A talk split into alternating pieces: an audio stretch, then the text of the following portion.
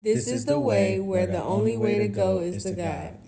Hey, what's up, everyone? So, for today's episode, we're going to be talking about steps leading to a godly marriage. And so, for the first point I want to make about this episode on, you know, steps leading to a godly marriage is that you have to stay committed before you are actually married. Um, so, a lot of times I know when people are aiming to get married or looking for that spouse, they don't think about being committed like they're already married before they're married.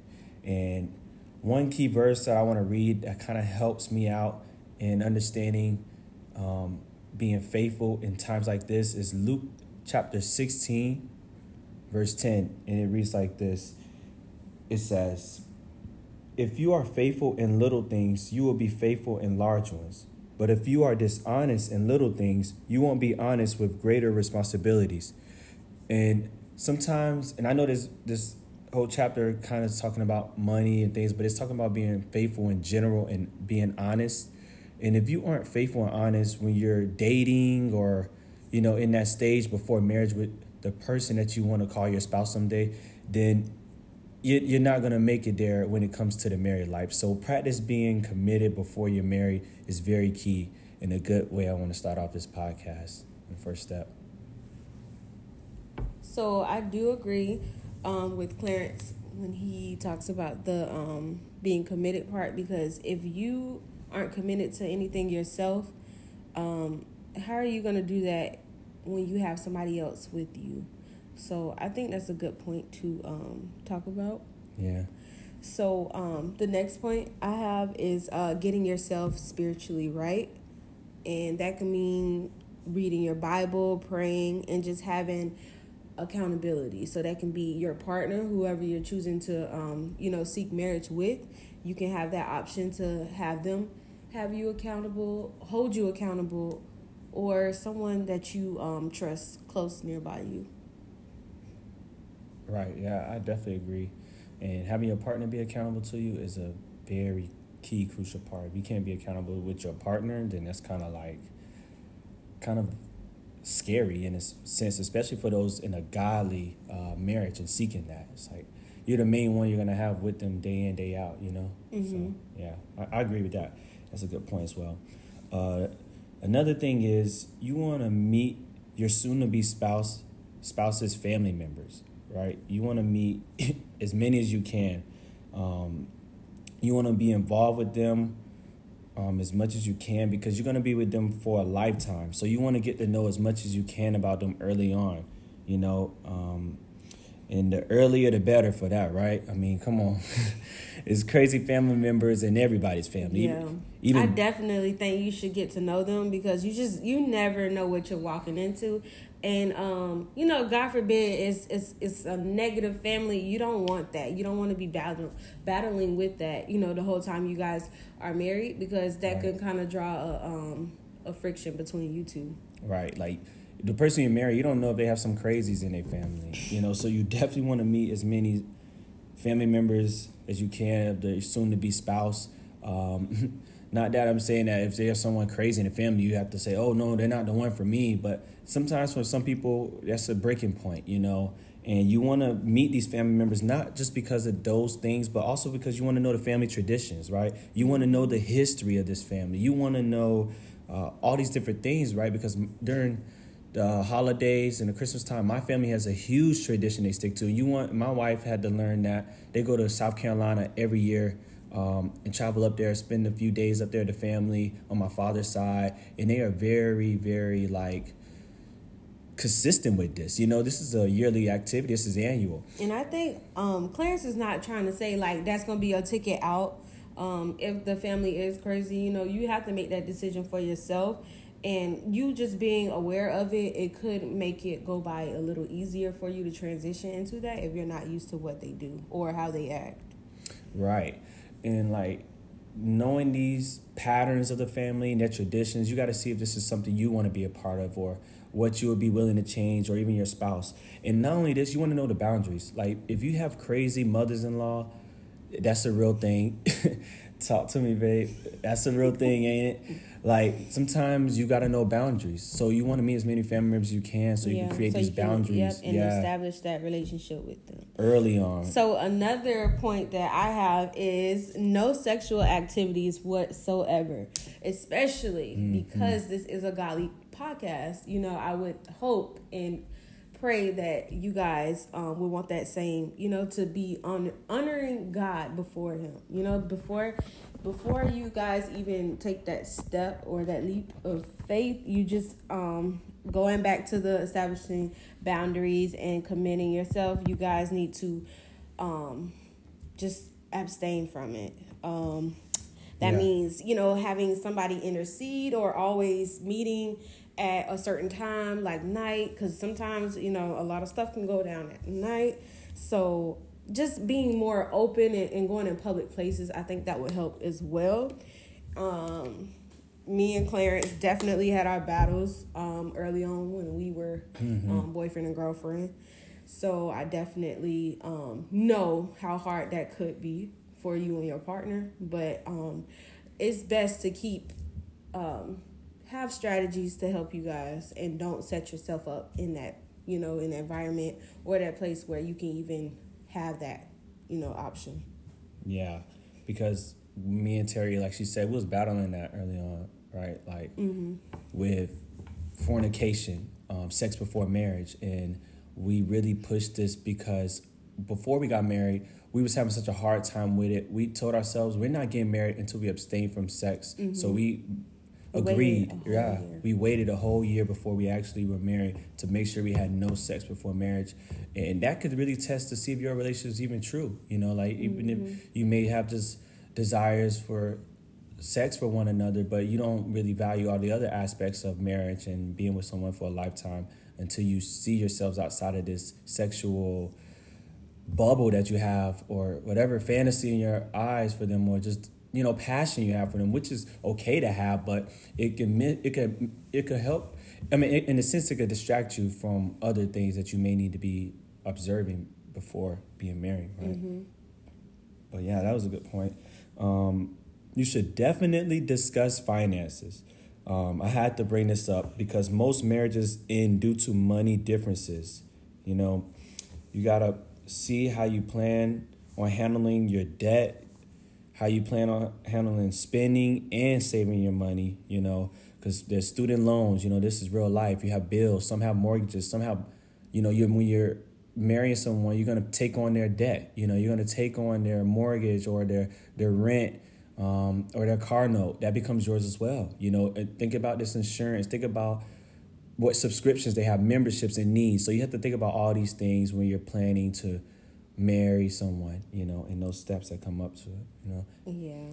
And I just wanted to just, you know, read a verse real quick that talks about money because I know sometimes many people they cling to the money, and I don't want you to be anyone really to be caught up with this money burden, and then they end up missing the main focus in a marriage. Um, because money is really, really a big key for some people, right, in a marriage. But I wanted to read uh, 1 Timothy chapter 6, verses 9 through 10. And it reads like this It says, But people who long to be rich fall into temptation and are trapped by many foolish and harmful desires that plunge them into ruin and destruction.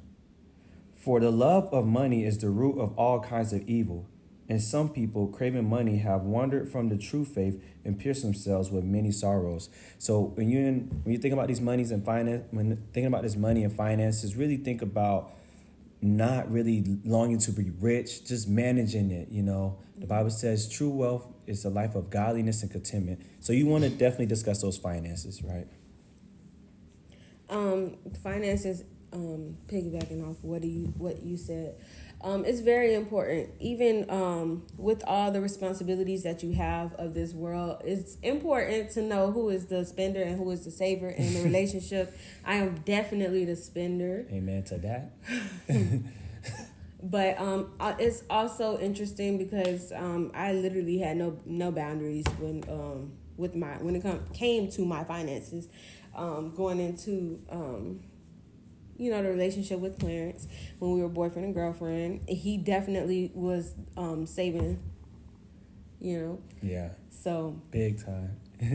that was kind of new to me, but I I actually now looking back, I really was very careless with it, and I really didn't understand like how um, saving was important as well.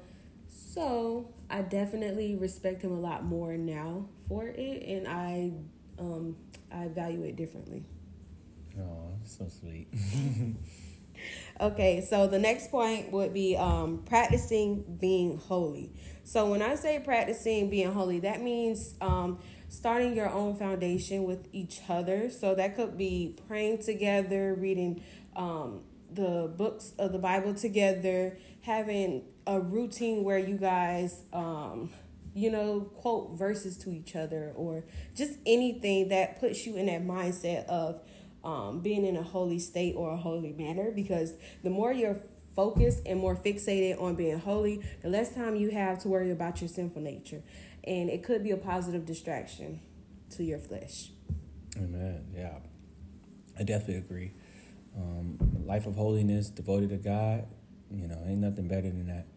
Um, so yeah, especially if you could do it with your partner, like we were saying earlier, mm-hmm. that's very helpful. Me and Terry used to read books of the Bible, and then just like write notes on them um, before we even married. We were doing that because mm-hmm. um, Terry wasn't always a believer when we first got together, mm-hmm. but when, when, she became a believer, we were really reading the Word together, and it was very beneficial uh, for them to see the Word of God uh, for themselves as well with you.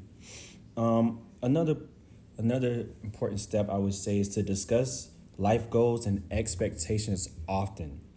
And what I, what I mean by this is do not wait until your wedding day to discuss whether you all desire to have children or how many. Mm-hmm. You know, that's like that's not something important. that you want to wait. And a lot of people end up um, divorcing because of that because they never discuss um, right whether they wanted to have kids or not. That is so true. So you definitely want to discuss these things often and early as you can, right? Don't feel weird when you want to discuss about having children or not. Don't feel like that because if you're i mean of course gauge where you are in your relationship. If don't come on the first day say hey so you want to have kids? That's kind of weird you know? Like let's be real. It's kind of weird but hey if you're there and they're with it go ahead. Um, because these are serious questions and many people thinking that oh they're a good person they're right fit for me and then you don't have the same life goals and expectations. They don't want children. You may want children. They want six kids. You may want one. Mm-hmm. you don't know what it may be. So you should ask these things um, early and not wait waiting the wedding day. Uh, of course um, or leading up to marriage, I should say, right? Um, you should talk about your sexual expectations, your needs, and your wants. You know, if this person is uh, interested in certain positions or if they're interested in certain things in the bedroom, or you should discuss these things. You know, you should really discuss um, their sexual expectations because you don't want to go there um, on honeymoon or later on in life and you're in unfamiliar positions because of sexual differences. And of course you could work these things out right i was gonna say marriage. you can always right. work on it together. Uh, marriage is always about compromising. So even if you feel uncomfortable with some things that your partner might like you know you got to think like what is the in, in the best interest for both of us? You know how can we both be you know pleasured or satisfied? Right. So yeah like these are things you should definitely talk about um, for those sexual expectations um, after you all become married, you mm-hmm. know, because uh, it, you can always, you will evolve, you know, things will change as far as you all for sexual desires, um, needs. You know, when you get older, your sexual drive and desires will maybe different than when you were first married and younger. So this this will this this will come with time and with change, but it's good to just talk about that, bring it to the table for sure. Right, I agree. So the next step um, I would like to discuss is looking for a church together. I think that is very important, especially, um, you know, just to have a unit, uh, unity coming together and fellowshipping with other people. That is very important. So if you two are like dating and you're transitioning your fiancés now, um, I think that is very important. Even if you aren't proposed to, you guys should discuss that and try looking for a church together because if one person um, grew up in the church, or say like Clarence, so mm-hmm. he grew up in his grandfather's church, um, very traditional, and I ended up tagging along with him instead of us um, actually establishing our own, you know, fellowshipping place of worship together. And that kind of caused conflict between, um, you know, us going to church. Yeah. Do you want to add on to that or? Yeah, definitely. Yeah, I agree um, with this uh, step, and I'm glad you brought it up because it's very key. Like when it comes to finding a church together, is just as serious as moving out and finding your own home together, right? Because when you get married, usually you get your own place, whether that's an apartment, a home, a condo, townhome, whatever it may be. You moving in pre- pretty much probably out of your parents' home now, and you're getting a home together, or from your own personal home, and you're getting a home with your spouse now, and you, you you're learning how to live together now, right? It's just as serious to find a church home together if and for spiritual needs, right? Mm-hmm. You want to find a church where Terry was kind of my shadow under my grandfather's church, right? Because they know me since I was born. Right. So I just took that right. hat, and you know, it was under right. him. I never identify as an individual of you know just being a woman of God or you know whatever my interest was in a church. I never got to um, discover or explore that for myself. Right, and if I went to your church, I would have kind of been like Terry's shadow. Mm-hmm. They'd just see me as, oh, that's that's Terry's husband, you know.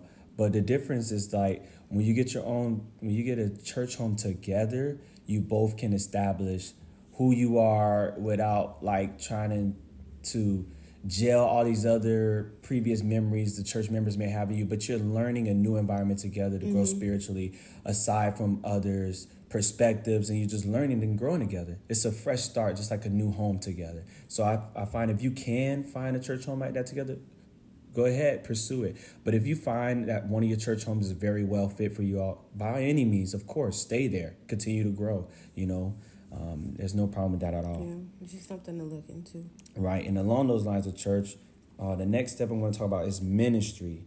Um, this is very key. Uh, you should know how you all would serve God in their beliefs, right? Um, make sure your partner understands your view on the Bible, God, and how you will honor them, how you will honor Him. You know what I mean? Your partner should know what you believe about God in the Bible. You should know these differences um, that you all may have and discuss those, study those together, right? Become aligned. You want to make sure you're on one accord with this and that your spouse understands you serving so much or how and where and where you're gonna have time for um, them you know and whatever that case may be and what you want to do for god. If it's out there in street evangelism or if it's out there helping and feeding the homeless and going to the nursing home wherever it may be uh, they they need to know that and know your expectations and going so that there will be no you know you don't want to have those moments where they're like well you never told me you want to do so much of this. You never told me they'll know your passions. They'll know you want to do missionary missionary work in other countries. They'll know. And you all can come and agree and just bring these things up. And that's good to do before marriage in my opinion for christians or those seeking godly marriage. I wanted to read so that you don't basically even have those differences in views um, between one another. That is very good to have. I wanted to read a verse. Um, it's from Matthew chapter 12. It's verses 25 through 26. And it reads like this It says, Jesus knew their thoughts and replied, Any kingdom divided by civil war is doomed. A town or family splintered by feuding will fall apart. And if Satan is casting out Satan, he is divided and fighting against himself, his own kingdom would not survive. So basically, where I read this verse, the reason why I read this verse is to let you know that basically, if you're having these differences and beliefs, you're not going to stand. If a family is broken up with these differences, mm-hmm. that that that kingdom, that home, that town, that family would not stand. It's going to crumble. Right. So you need to discuss those ministry differences and those beliefs in the Bible so that you could be yoked well and grow together and not be divided and weighing one another down. I agree. And it doesn't always have to be about what that person wants to do in ministry. You guys could, it's, it's good to discuss because you guys can come together as one and do ministry together as well. True. That is true. So in the past, me and Clarence have, um, you know, we've um, went to the homeless and we fed them food. Um, talked about Jesus, of course. Talked about the Bible, and it's just interesting to see and um, see everyone's story and how they got there to where they be, where they um, they ended up and it was very genuine. So I definitely think um, just being open with your partner about what you want to do, it mm-hmm. could align with what they have in mind too. So that is true. Very good. So another um, step would be um, definitely the like biggest that. one is premarital counseling. Oh yes. I would definitely recommend that for any Christian couple, in any person that is not saved too. I feel like it's a it's a great step, especially mm-hmm. if you um you value your relationship and you you're very serious about it and you want it to succeed. I definitely would recommend um, premarital counseling. When Clarence and I went to premarital counseling, we learned a lot about each other and it got us to open open up more um, about one another and how we grew up.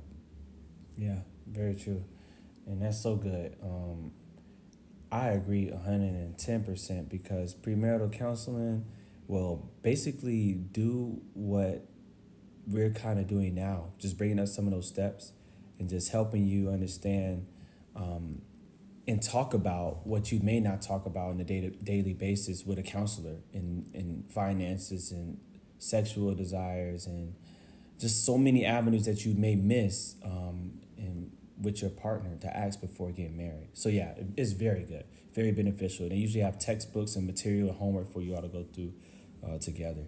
So I find that very beneficial for anyone seeking marriage. So for me, a bonus, what I like to share is to the men.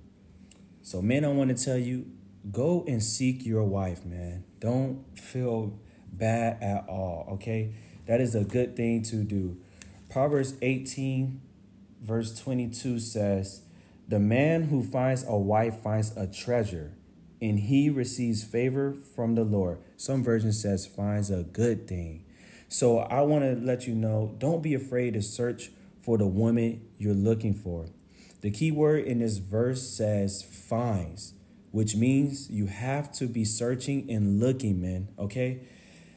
And I don't mean just search for any old woman but for one who aligns with the word of God. Okay, do not be afraid, man. Go out there, search and seek for the woman of God, which some would say aligns with that Proverbs 31 woman.